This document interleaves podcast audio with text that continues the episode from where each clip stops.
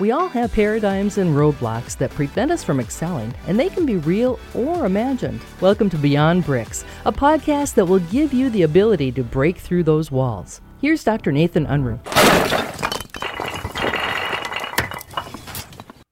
Hello, everyone. Dr. Nathan Unruh. I got to ask you a question.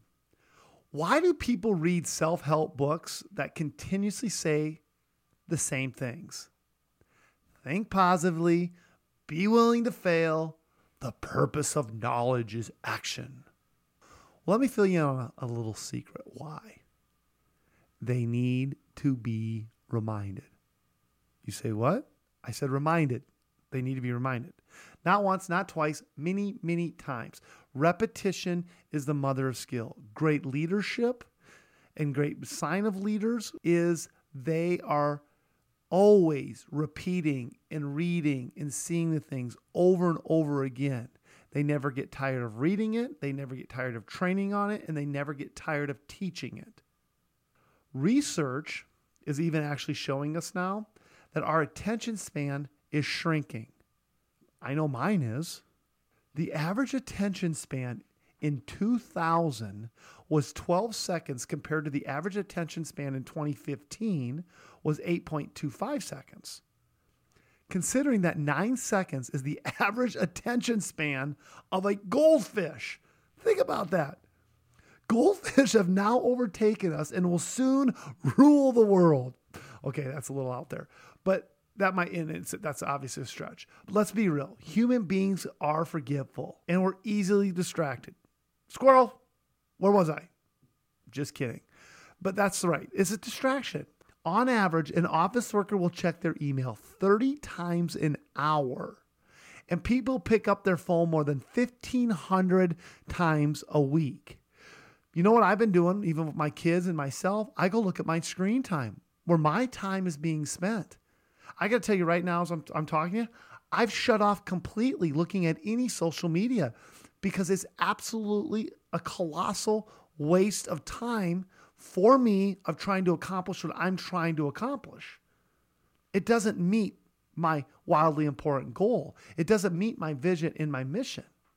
So my question to you is how do we capture not just our own attention, but more importantly, the people that we serve's attention? So there's two big takeaway points. Number one, we got to improve our own attention span and focus on the right things. Number two, think of the attention spans of the people we serve.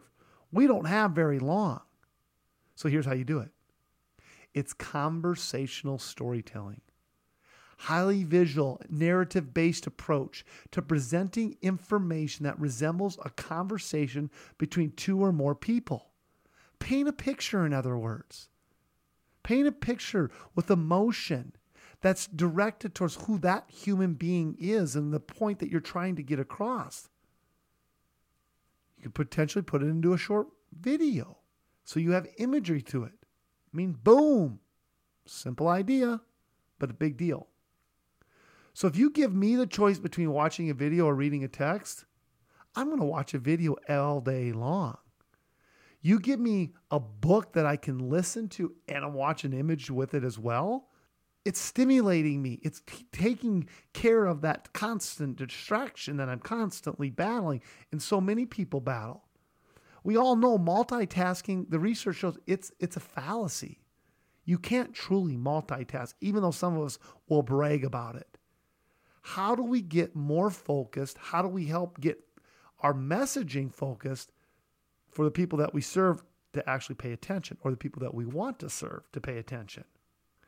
Most people remember, ladies and gentlemen, will watch two to three minutes of a single internet video.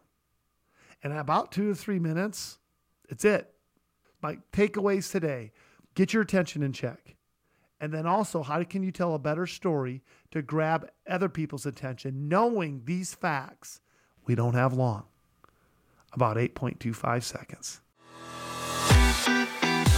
You can find more thoughts on how to move beyond bricks at drnathanunruh.com.